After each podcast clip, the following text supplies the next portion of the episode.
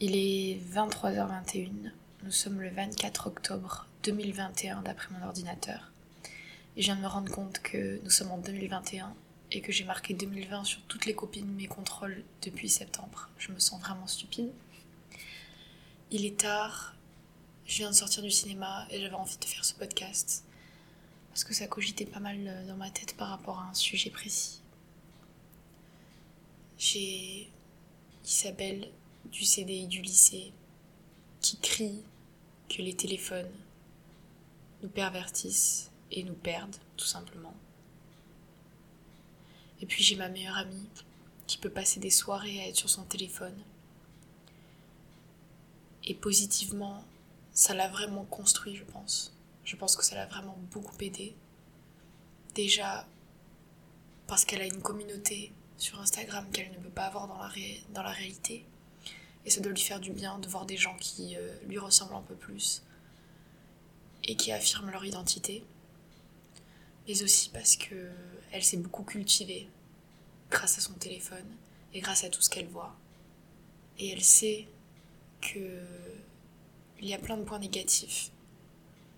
Et elle continue quand même tous les soirs à aller sur son téléphone. Comme des milliers et des millions d'autres personnes sur Terre. Et je me demande souvent si c'est une bonne chose ou pas. Quand je passe à côté d'une rivière ou à côté de quelque chose de tranchant, de dangereux, et que j'ai mon téléphone sur moi, c'est-à-dire un peu tout le temps, puisque cette chose nous suit tout le temps, partout, dans n'importe quelle situation, mais ben, j'ai envie de lâcher mon téléphone, de le jeter dans l'eau, j'ai envie qu'il se casse. J'ai envie qu'il meure. Qu'il meure. C'est pas un humain, mais vous m'avez compris. Et je me demande pourquoi. J'ai lu il y a pas longtemps Lâche ton téléphone de Catherine Price. Et j'aimerais vous en parler un peu plus.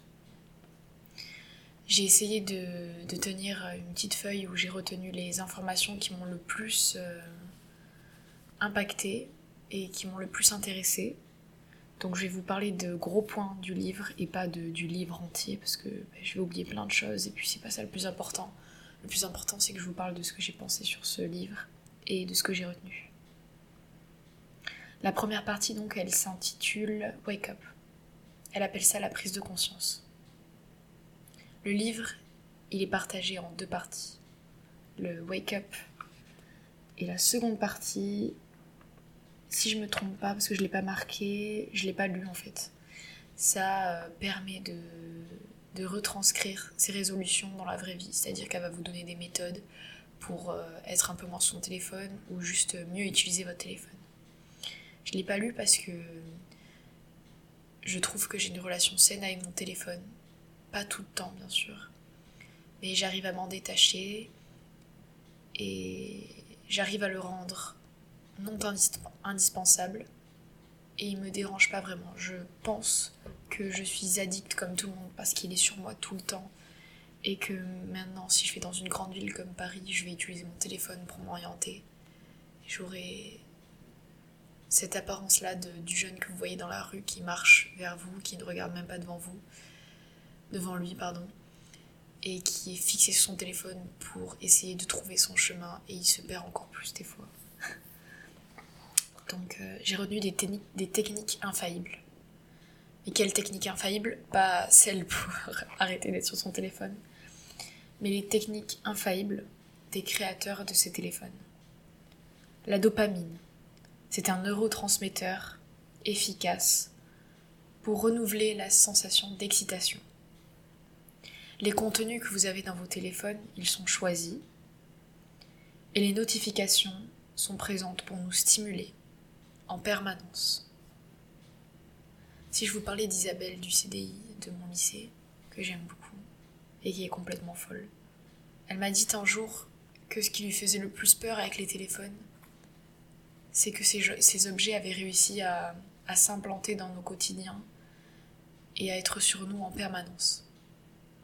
Et que pour elle, c'était encore pire que l'influence des médias ou encore euh, une dictature quelconque de quelqu'un puisque là, on ne s'en rendait même pas compte de l'influence qu'avait cet objet sur nous puisqu'on l'a banalisé et qu'il est rentré dans notre sphère intime. Et nous avons... C'est un consentement total. Qu'il soit là tout le temps. L'autre technique pour que nous soyons plus sur nos téléphones, c'est la nouveauté. Nous sommes tous humains accros à des découvertes. Nous ressentons de l'excitation lors d'une période courte, comme le début d'une relation. Nous sommes facilement attraits par autre chose. On aime ne pas fixer son attention, divaguer, papillonner. C'est ce dont ma meilleure amie me dit souvent. Ce qu'elle aime le plus sur son téléphone, c'est qu'elle voit des informations partout, très rapides, qui ne durent pas longtemps, des vidéos de une minute, un, un post Insta avec des grosses lettres et une phrase. Et c'est ça qu'elle aime, cette rapidité de l'information et des choses marquantes tout le temps. Et au final, tu ne fais plus trop attention à rien en fait. Nous sommes aussi, d'après Catherine Price, de grands enfants. En psychologie, on appelle ça le renforcement. Nous aimons le fait que nos actions se suivent de réactions, comme des enfants. Si un enfant mange le chocolat que le parent lui avait interdit deux minutes avant, c'est parce qu'il aime engendrer la réaction de son parent qui va s'énerver ou autre chose. C'est pour cela que nos téléphones nous permettent d'avoir des réactions en permanence sur tout ce que nous faisons. Tous ces scandales où des personnes ont marqué un message sur Twitter et maintenant, cours de justice, ils sont suivis de partout, ils n'ont plus de vie parce que les internautes euh, n'ont pas du tout apprécié ce qu'ils ont dit. Et euh, ça, a fait, ça a créé un énorme scandale en fait. Si nos comportements sont renforcés, c'est-à-dire que si on poste un compte et que nous avons beaucoup de, messages dessus, beaucoup de, réponses, on est enclin à, les reproduire. Des réactions positives comme négatives. Cela nous donne une, sensation de contrôle en fait. C'est comme quand vous passez au tableau euh, en classe. Au début, vous avez peur, vous êtes stressé, vous êtes devant les autres, ils vous regardent. Et vous, vous ne savez pas vraiment quoi fixer, qui regarder.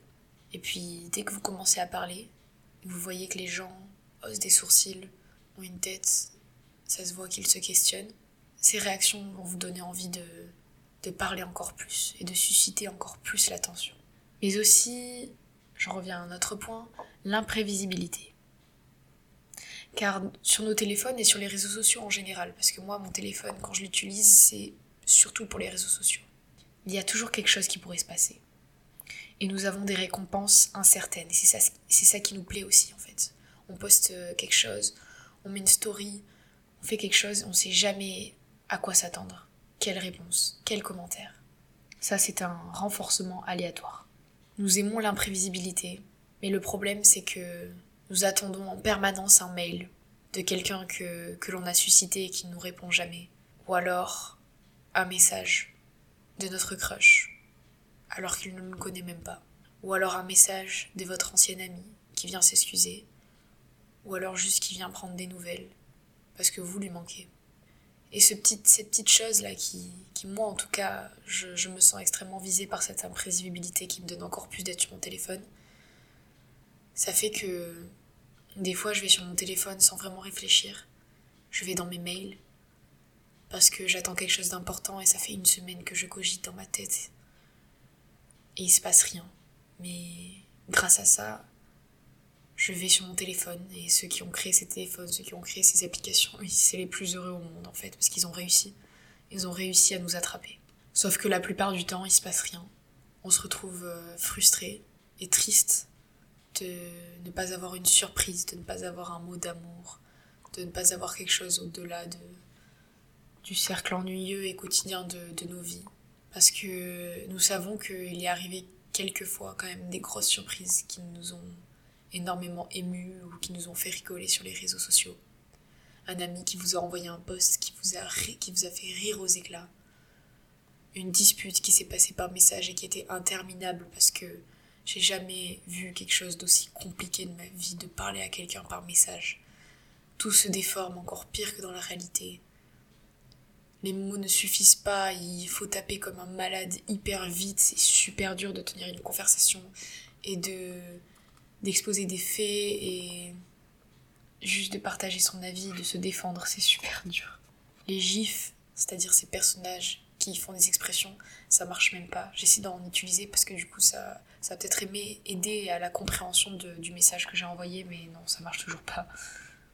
Tout ceci, en fait, ces événements qui nous, qui nous est arrivés, pas tout le temps, rarement, mais qui nous accrochent à nos téléphones, c'est ce qui nous apprend à associer l'action d'aller sur notre téléphone à quelque chose, à un événement positif, mais vraiment positif, et qui va changer notre vie. Même si plein de fois il s'est rien passé, notre cerveau il va enregistrer cette information capitale. Ça va aussi avec le truc de, de l'expression the fear of missing out, ou en français penser sans arrêt à ce qui se passe autre part. Cette peur de, de rater quelque chose, ça m'arrive souvent quand il y a des groupes de soirée, par exemple, sur Snap, et puisque je suis pas trop sur mon téléphone, je sais que il se passe beaucoup de choses sur ces groupes, qu'on parle de l'organisation, qu'on parle de ce qu'il faut acheter, qu'on parle de qui est là, je ne sais jamais qui est dans les soirées, mais ma meilleure amie à chaque fois elle est choquée, elle me dit mais qu'est-ce que... Ah, elle essaie même pas de comprendre, elle est dépitée. Et oui, cette peur de, manquer, quelque chose, de manquer une conversation la nuit avec quelqu'un qu'on aime beaucoup, ça fait que on va être plus attrait à, être tout le temps sur nos téléphones. Ça nous donne donc un pic de cortisol. La cortisol qui est l'hormone du stress. Cette hormone du stress, elle va s'augmenter si nous ne sommes pas sur notre téléphone. Parce qu'elle va nous rappeler que si nous ne sommes pas sur nos téléphones, on va rater nos vies. Et parce que maintenant tout se passe, enfin pas tout, mais beaucoup de choses se passent sur nos téléphones. On peut voir des informations, je sais pas, un meurtre ou euh, un attentat, quelque chose d'horrible. Ou alors des choses un peu plus légères comme euh, un ami qui nous a proposé de sortir et on va voir ce message à 20h, c'est-à-dire 8 heures après et c'est trop tard. L'autre point, le cinquième, c'est le fait d'être aimé, d'appartenir à une communauté. Ce qui est de prime abord super positif. On juge en permanence un contenu, mais au final on attend quand même une certaine validation. On est demandeur pour prouver que nous sommes drôles, stylés, beaux, que nous existons tout simplement. Là, c'est une question d'amour-propre. Les commentaires et les j'aime, nous en sommes vraiment demandeurs. Mais ça, je vous apprends rien, vous avez dû entendre parler de ça plusieurs fois et ça me paraît logique. Ça me fait penser un peu à Black Mirror, à l'épisode où on like absolument tout ce, qu'on fait, nos repas, les endroits où on va. Je sais pas si ça va tendre à ça, le monde, un monde minaire. J'aime, j'aime pas. J'espère pas, parce que la vie est quand même beaucoup plus complexe. Mais bon, nos téléphones sont quand même assez binaires, donc euh, puisque ça a déjà pris une grosse partie de nos vies, euh, ça m'étonnerait pas que ça aille dans ce sens-là. Donc euh, nous nous sentons uniques et on cherche le plus souvent à être unique, à s'exprimer. On peut personnaliser notre téléphone, ça aussi, ça nous donne encore plus envie d'être sur nos téléphones. On a l'opportunité de choisir notre fond d'écran, de choisir les abonnés qu'on veut sur nos réseaux sociaux, de choisir ce qu'on veut voir, parce que les algorithmes ils vont direct euh, enregistrer ce qu'on recherche, euh, ce qu'on like, et ils vont nous proposer un contenu en fonction de nos goûts. Parler aussi du coup d'égocentrisme et de fermeture d'esprit alors qu'on croit qu'on s'ouvre l'esprit, enfin bref on pense que c'est le reflet de notre singularité. Mais j'espère pas parce que vous êtes quand même mieux que ça. Êtes quand même mieux que votre téléphone. Et votre téléphone, c'est génial, c'est une petite part de vous. Parce que c'est vous qui avez choisi certaines choses. Mais on se réduit pas à ça quand même. C'est une recherche du plaisir. C'est plus facile de trouver un, un réconfort, comme la drogue ou aller sur son téléphone, que se confronter à ces problèmes. Et là, vous allez me dire, pourquoi tu parles des problèmes? Ben, Parce qu'on a tous. Et je pense que certaines personnes, du manque euh, de conversation et du manque de, plein de choses, ça peut être la confiance, ça peut être euh, un manque d'empathie de, l'entourage et d'écoute, eh ben on se confronte pas à nos problèmes, on a du mal à s'exprimer et ça fait que on préfère se divertir et penser à autre chose Sauf que c'est un leurre parce que ça va sûrement nous retomber dessus physiquement, euh, sous forme d'allergie, sous forme de crise. Et sur nos relations aussi en fait. Parce que tout ça c'est pas vous, c'est pas vous entièrement, c'est pas vous avec euh, vos failles. Et puis nous avons peur aussi de se livrer à nous-mêmes. J'ai ma meilleure amie par exemple qui me parle souvent de sa de la solitude et qui me dit qu'elle peut pas faire des choses comme aller à la plage ou se retrouver véritablement avec elle-même, sans musique, sans personne autour d'elle, parce qu'elle a peur. Parce qu'elle a peur de ses pensées, qui sont trop pénibles parfois. Elle préfère être distraite. Vous préférez être distrait, et c'est normal. Le téléphone est là pour ça, en tout cas je vous le garantis. Là, nous en revenons à la question pourquoi fuir les réseaux sociaux? Facebook serait-ce le, plus grand espion de l'humanité? Le cheval de Troie 2.0 Et oui, Mark Zuckerberg, il a bien réussi son coup. Parce que, par exemple, le point fondamental, c'est que c'est gratuit. C'est très rare de trouver des choses de nos jours gratuites. C'est gratuit pour qu'on y soit tout le temps. Et eux, ils ont du coup de plus en plus de pubs, de plus en plus d'argent. Les annonceurs, donc les pubs que vous voyez souvent un peu partout sur nos écrans, ils paient pour être, euh, pour être dessus, pour, pour être sur nos écrans en fait. Et pour avoir des informations sur nous, pour avoir des informations sur ce qui nous plaît, sur les nouvelles tendances, sur ce que les jeunes aiment, sur ce que les jeunes achètent. Je parle des jeunes parce que c'est le public majoritaire sur les téléphones, mais bien sûr, il y a vos parents, je pense que certains d'entre vous ont des parents qui sont tout le temps sur leur téléphone. Ça concerne tout le monde, ce podcast. Et plus ils ont de, des infos sur nous, plus ils savent exactement quoi cibler et ils se modèlent en fonction de nous, en fait. Donc c'est assez rentable, parce qu'on peut se dire, c'est quand même assez cher d'être un annonceur et de mettre une publicité sur un compte, sur, le, sur Instagram. Mais au final, quand tu vois euh, le nombre de clients s'augmenter, puis du coup tu vas augmenter tes prix, enfin c'est tout un système comme ça. Je, je travaille pas dans le commerce, mais je pense que ça doit être quand même rentable, sinon ça n'existerait pas. Est-ce que le téléphone maintenant c'est le véritable fléau pour les adolescents de maintenant Depuis 2017 du coup? La date où il y a eu le, premier téléphone. Avant les adolescents, les gens en général ils étaient exposés à un, risque corporel. Euh, lorsque ils utilisaient un matériel euh, qui n'était pas très sécurisé, lorsqu'ils conduisaient, puisque le code de la route n'était pas aussi strict et pas aussi euh, orienté que maintenant. Il n'y avait pas euh, la ceinture obligatoire par exemple, je prends la voiture, c'est la chose qui me vient en premier. Euh, le taux d'alcoolémie n'était pas aussi euh, surveillé. Il n'y avait pas autant de, règles, pas autant de radars. Donc les gens, les jeunes, il y en avait plus qui, qui mouraient sur la route. Et nous maintenant, on, a, on est de plus en plus protégés. La médecine, elle s'améliore de jour en jour. On vit plus longtemps. Et apparemment, maintenant, on est plus sujet à la dépression et à la solitude. Et je pense que les téléphones, ça va renforcer ça. Donc c'est une autre guerre, un autre malheur, mais ça reste quand même des risques pour nous, pour la santé et le bien-être de l'humain, de vos proches. Je vous parler du papillonnage. Je sais plus trop je suis en train de chercher, mais je sais pas pourquoi je suis en train de chercher, on s'en fout un peu. Oui, c'était quand je vous parlais de, des techniques infaillibles et je vous parlais de la nouveauté. En gros, ce papillonnage, il provoque de l'épuisement mental lorsqu'on est sur nos téléphones. Mais ça, on s'en rend pas forcément compte. Moi, je m'en rends compte. Mais je sais qu'il y a des gens qui peuvent rester des heures sur leur téléphone et ils n'ont pas cette impression-là. Même si ça se voit physiquement qu'ils en peuvent plus, qu'ils sont fatigués, qu'ils ont passé la soirée sur leur téléphone. Et apparemment aussi, ça alter... altérerait, oui, je crois que c'est ça, notre capacité de mémorisation. Notre, notre attention, pardon, serait en danger. Je le constate sur euh, mes proches qui utilisent beaucoup leur téléphone, mais je sais pas exactement si ça vient du téléphone en soi ou si c'est juste eux qui sont moins présents que d'autres personnes. Donc euh, je sais pas exactement si c'est vrai, mais je pense que c'est vrai quand même.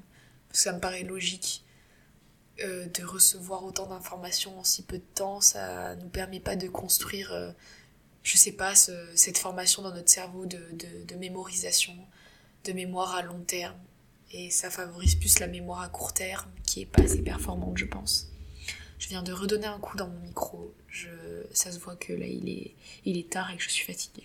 Donc, euh, les activités intellectuelles. Le cerveau, notre cerveau, il est, il est réceptif pardon, à la pratique pour acquérir des compétences. être sur son téléphone, ça signifie à quoi en fait? Quelles compétences on utilise? Quelles compétences on améliore Notre téléphone, au final, en fait, il ne demande pas de, compétences précises. En soi, si vous allez dans un, je sais pas, dans une assemblée où euh, les gens parlent politique, un grand nombre d'entre nous euh, ne pourraient pas comprendre ou très vaguement et ne pourraient pas participer à ce débat-là parce que ben, en fait lorsqu'on n'a pas la matière lorsqu'on n'a pas assez de savoir on peut pas c'est pas parce qu'on n'est pas assez intelligent qu'on n'est pas un génie c'est juste qu'on s'y connaît pas on peut, peut rien dire en fait on se sent super bête sur ce moment-là et notre téléphone en fait il, nous permet de nous rassurer et, euh, et de nous montrer qu'il prend tout le monde en fait que tu connaisses ça ou que tu ne connaisses pas ça ou que tu lises ou que tu sois pas un lecteur, il s'en fout. Il va faire en fonction de, ton savoir, qu'il soit minime ou énorme. Et je pense que c'est assez grave quand même, parce que développer nos compétences, ça permet de, de mieux nous connaître. Et peut-être que, je sais pas, les gens seraient moins perdus dans leur vie et trouveraient un but ailleurs. Cela permet aussi le téléphone de créer l'individu isolé, distrait, surmené, qui altère, euh, qui, a une mémoire. Le téléphone altère la mémoire, la réflexion, réduit l'empathie. Nous voyons tellement d'images d'horreur. En ce moment, je suis en train de regarder Squid Game, il me reste trois épisodes, je crois, et j'arrive pas à comprendre encore et me mettre à l'idée que des milliers de personnes ont regardé ça, puisque là je vois qu'il est deuxième euh, dans le classement de Netflix en France, et que ils ont regardé ça, je sais pas normalement, mais en tout cas ils n'ont pas eu forcément de réaction face à de la violence qui est pour moi euh, imbuvable. J'ai presque fait une crise de panique en regardant cette série, mais les décors et tout ça, ils m'intéressent tellement que je vais quand même la terminer. Je me fais un peu du mal à moi-même, mais c'est quand même intéressant je suis contente, je serai contente de la terminer, je le sais. Et voilà, ça nous, peut-être ça nous réduit notre empathie en tout cas, parce que quand je vois ces gens-là qui, qui regardent des choses absolument atroces et qui ne réagissent pas, je me dis que ça banalise la violence aussi. Et ça encourage l'égocentrisme. Ce désir accru d'être informé, vous avez dû le ressentir quand tu regardes, quand tu ouvres un journal et que là tu vois des choses, je sais pas, sur le Liban, après tu vois des choses sur un, film qui vient de sortir. C'est incroyable. On a tout le temps envie de s'informer et d'apprendre. Toujours, toujours, toujours, toujours, toujours. Notre instinct de survie, il est très efficace, mais il peut vite dans les distractions. C'est le rôle du cortex préfrontal. La fatigue décisionnelle que nous avons en permanence lorsque nous faisons des choix dans la vie. Lorsqu'elle panique, elle est soumise à du stress et elle cède les rênes à des zones cérébrales plus primitives. C'est pour cela que je vous parlais de l'instinct de survie, parce que dans l'instinct de survie, on est beaucoup distrait.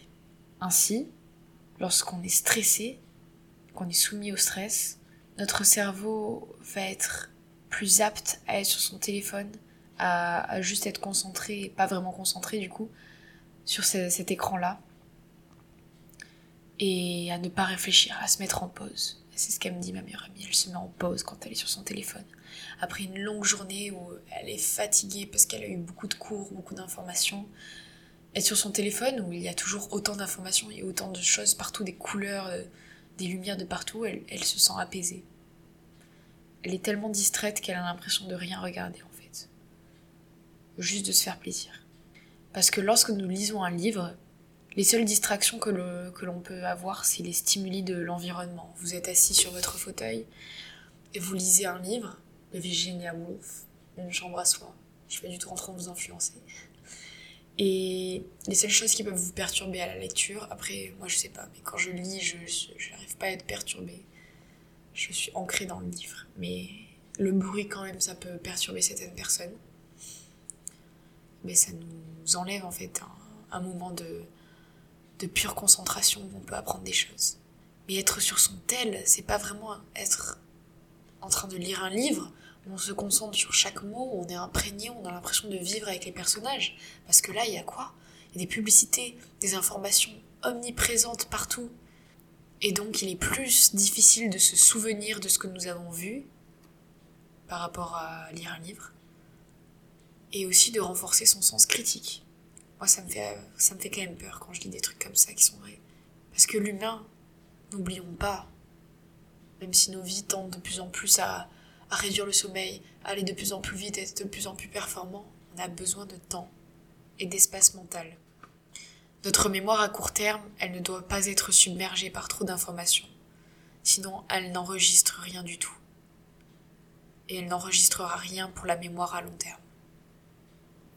Lorsque nous sommes sur notre tel, on se coupe du monde. On se coupe du monde tout en ne créant aucun souvenir. Ce soir, j'ai été au cinéma, j'ai vu le film The French Dispatch de Wes Anderson. J'ai trouvé euh, les images, les acteurs euh, fabuleux, même si je pense que ça va pas me, marquer ce film. J'ai fait du vélo, j'ai vu un ami à moi, totalement par hasard, et c'était génial. Je sais pas vraiment si je vais m'en souvenir dans 20 ans, mais j'y réfléchis encore maintenant et j'ai passé un moment très agréable. Quand je suis sur mon tel, même si j'ai vu la chose la plus incroyable au monde, je m'en souviens plus trop en fait, deux heures après. Et ça m'a pas marqué. Et je me sens super inutile en fait. J'ai l'impression d'avoir rien produit, rien fait. Par rapport au stress, il y a une citation dans le livre qui dit que les gens cherchent le bonheur, mais ils confondent l'excitation de l'esprit et le véritable bonheur. De Sawada Pandita. Pourquoi j'ai marqué ça? Je sais pas trop, désolé. en tout cas, elle s'appelle Sawada Pandita. Et ça, en fait, je l'ai remarqué, pas vraiment avec mon téléphone, mais quand je suis excitée, et quand je suis excitée, souvent, quand avant, à cause des, des, troubles alimentaires aussi. Parce que quand on a moins de nourriture dans notre corps, notre corps est, produit beaucoup de cortisol, on est stressé, du coup on a plus d'énergie. Je confondais ça avec le bonheur, en fait. Je me disais juste que c'était génial parce que j'avais de l'énergie, je pouvais encore plus parler, je pouvais faire beaucoup plus de choses physiques j'avais l'impression d'être comblée, mais au final, quelques heures après, ou des moments où j'étais super fatiguée, je me disais juste que c'était une situation stressante et j'étais pas vraiment ancrée dans le présent et j'étais pas vraiment heureuse. Et je pense que nos téléphones, ils nous provoquent beaucoup d'excitation parce que, je sais pas, un chanteur, il va publier une photo il est trop beau et il a des habits magnifiques. Donc là, on va être excité, on va être oh là il est vraiment trop beau. Et puis là, on verra un pantalon, on voudra trop l'acheter. Là, notre amie, euh, elle nous envoie une vidéo elle fait du pole dance, elle est magnifique. On est excité en permanence et on confond ça avec le vrai bonheur et le vrai calme de l'esprit. Notre téléphone, euh, Catherine, elle euh, compare à une boîte de Pandore émotionnelle, mais surtout d'émotions négatives, soudaines. Euh, ce, téléphone, il renferme beaucoup de choses et il est assez dangereux. Il est présent dans notre domicile et on l'ouvre et on laisse toutes les mauvaises émotions, toutes les, mauvaises atmosphères, tout nous, nous impacter et, nous gâcher une journée des fois. Ça m'est arrivé plusieurs fois lorsqu'il y a une dispute, alors que je voulais vraiment pas avoir cette dispute-là, mais cette personne-là est lancée, du coup moi ça me lance aussi. Et puis arrêter court, c'est encore pire que ne pas répondre. Arrêter court, c'est encore pire que ne pas répondre. Oui. Je crois que j'ai dit quelque chose de pas sensé, mais je crois que j'ai dit quelque chose de sensé. Mais je suis fatiguée, donc peut-être que j'ai dit quelque chose d'insensé. Mais j'espère que vous me suivez toujours. Ça fait que ça peut nous gâcher euh, une journée entière. Alors qu'on aurait vu cette personne en vrai, on aurait eu le temps de parler. Il y aurait eu ce stress de, de, de pas dire les bons mots ou juste être sympathie, de voir la personne devant nous souffrir. Eh ben, ça serait mieux passé. Le soir, notre cerveau il sécrète de la mélatonine. C'est l'hormone du sommeil. Sauf que la lumière de nos écrans, elle dérègle notre sommeil. Elle nous garde éveillés. Normalement, pour dormir, il faut que la lumière diminue. Or là, c'est tout le contraire. Et j'ai jamais été insomniaque ou alors euh, sur des très courtes euh, périodes. Et du coup, je pense pas que ça a un lien fondamental avec l'insomnie, mais je pense que c'est quand même un facteur qui peut expliquer des, troubles du sommeil. Cette consommation excessive d'écran et je pense que ça perturbe beaucoup plus que ce qu'on croit nos cerveaux et notre horloge en fait parce que notre corps humain c'est une horloge. Le manque de sommeil après ça induit beaucoup de choses très très très négatives. Vous devez le voir dans votre entourage, il y a beaucoup de gens qui sont d'insomnie. Ça donne un manque de discernement.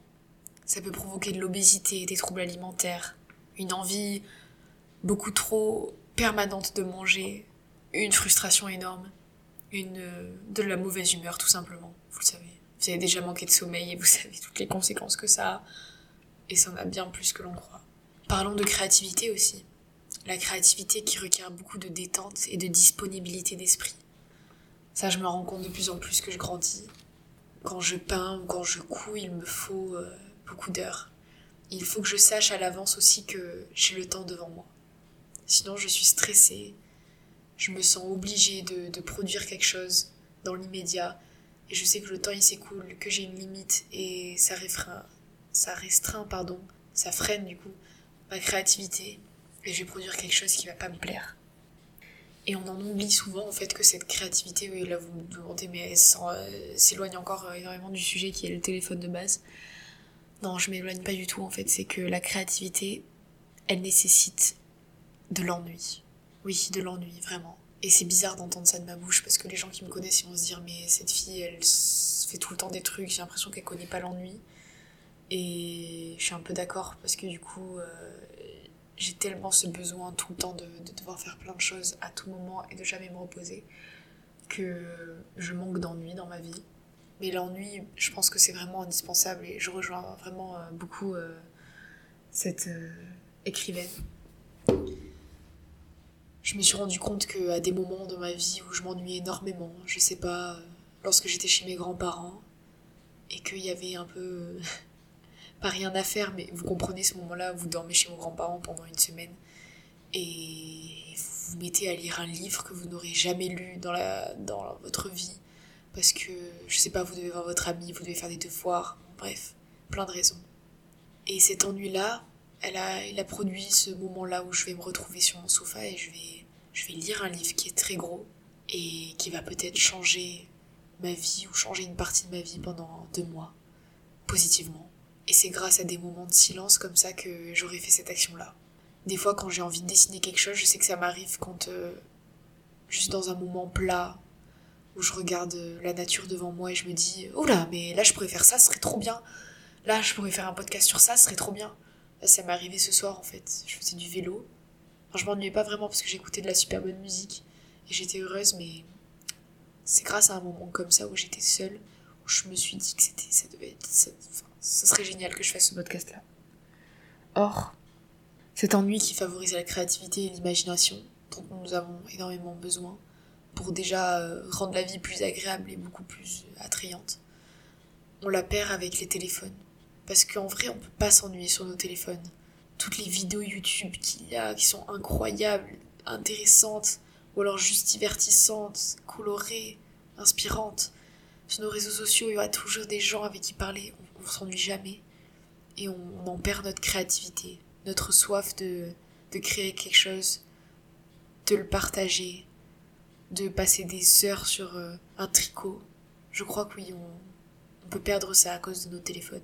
Il faut donc euh, peut-être repenser notre utilisation du téléphone. Pour reprendre le contrôle de nos vies.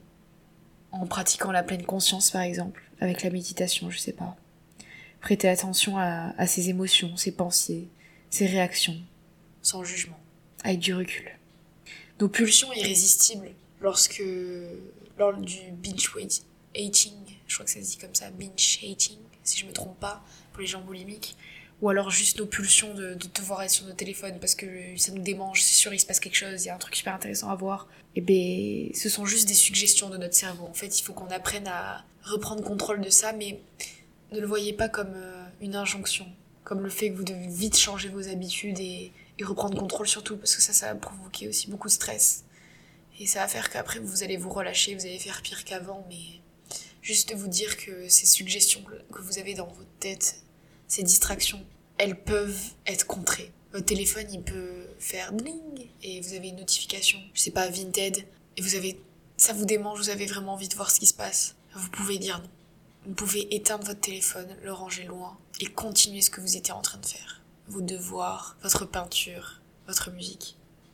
Ainsi, moi, ce que je vous conseillerais, mais on s'en fout, faites ce que vous voulez. J'ai fait ce podcast euh, pour des gens qui vont peut-être l'écouter, qui vont peut-être apprendre des choses ou qui trouveront que c'est très agréable, je sais pas. Vous pouvez réduire votre usage et lire ce livre aussi qui s'appelle donc Lâche ton téléphone de Catherine Price, mais de toute façon, je l'ai mis dans la, dans la bio, vous l'avez sûrement dû voir.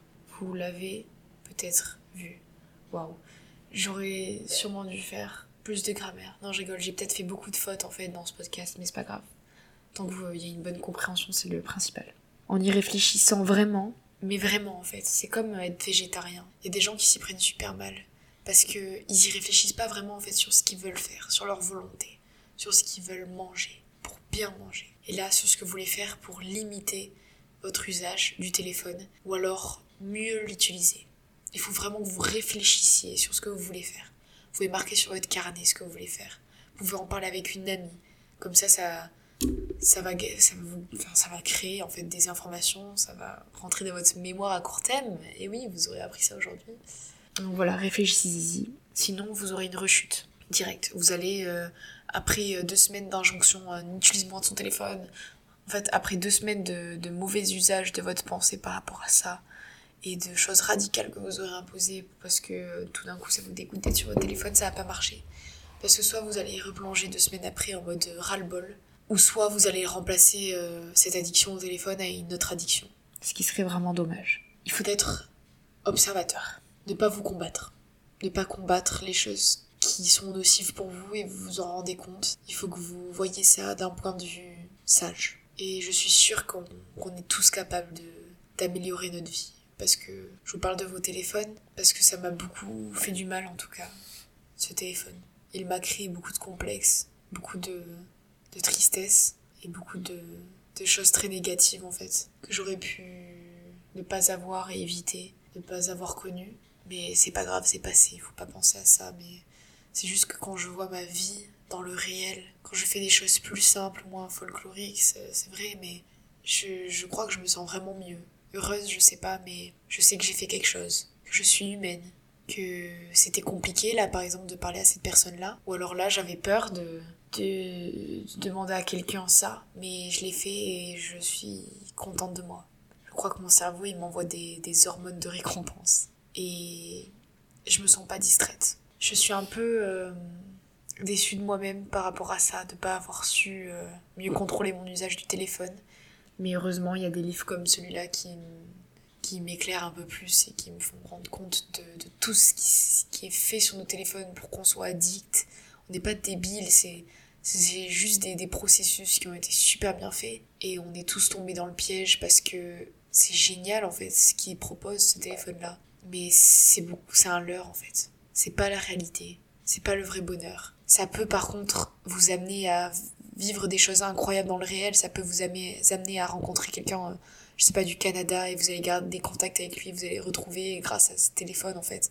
Vous avez créé une amitié incroyable. Grâce à ce téléphone, vous avez voulu devenir danseuse classique parce que vous avez vu une vidéo avec une danseuse classique et vous l'avez trouvée magistrale. Mais ce que je veux dire, c'est que c'est un poids aussi énorme et j'aimerais que ça nous pèse un peu moins. Et j'ai peur aussi pour les collégiens par rapport au cyberharcèlement harcèlement pardon et au cybersexisme parce qu'il y en a beaucoup. Et l'ayant vécu euh, c'est une charge en plus aussi. Voilà c'est vraiment une charge en plus. Une charge qu'on pourrait s'enlever en fait cette utilisation du téléphone. Et là le problème c'est pas vraiment le téléphone c'est ces gens là aussi mais le fait que ce téléphone existe il a permis ça aussi. Je vais m'arrêter là parce que il est minuit j'aimerais dormir et je suis assez fière de, ce que j'ai dit. J'ai trouvé ça complet. Et je pense qu'après ce podcast, je vais pas me sentir frustrée en me disant, mince, j'ai oublié de parler de ça. Si vous êtes là encore, bah, c'est que je suis peut-être moins ennuyante que ce que je, ce que je crois. Dormez bien. Et à toutes pour un prochain épisode.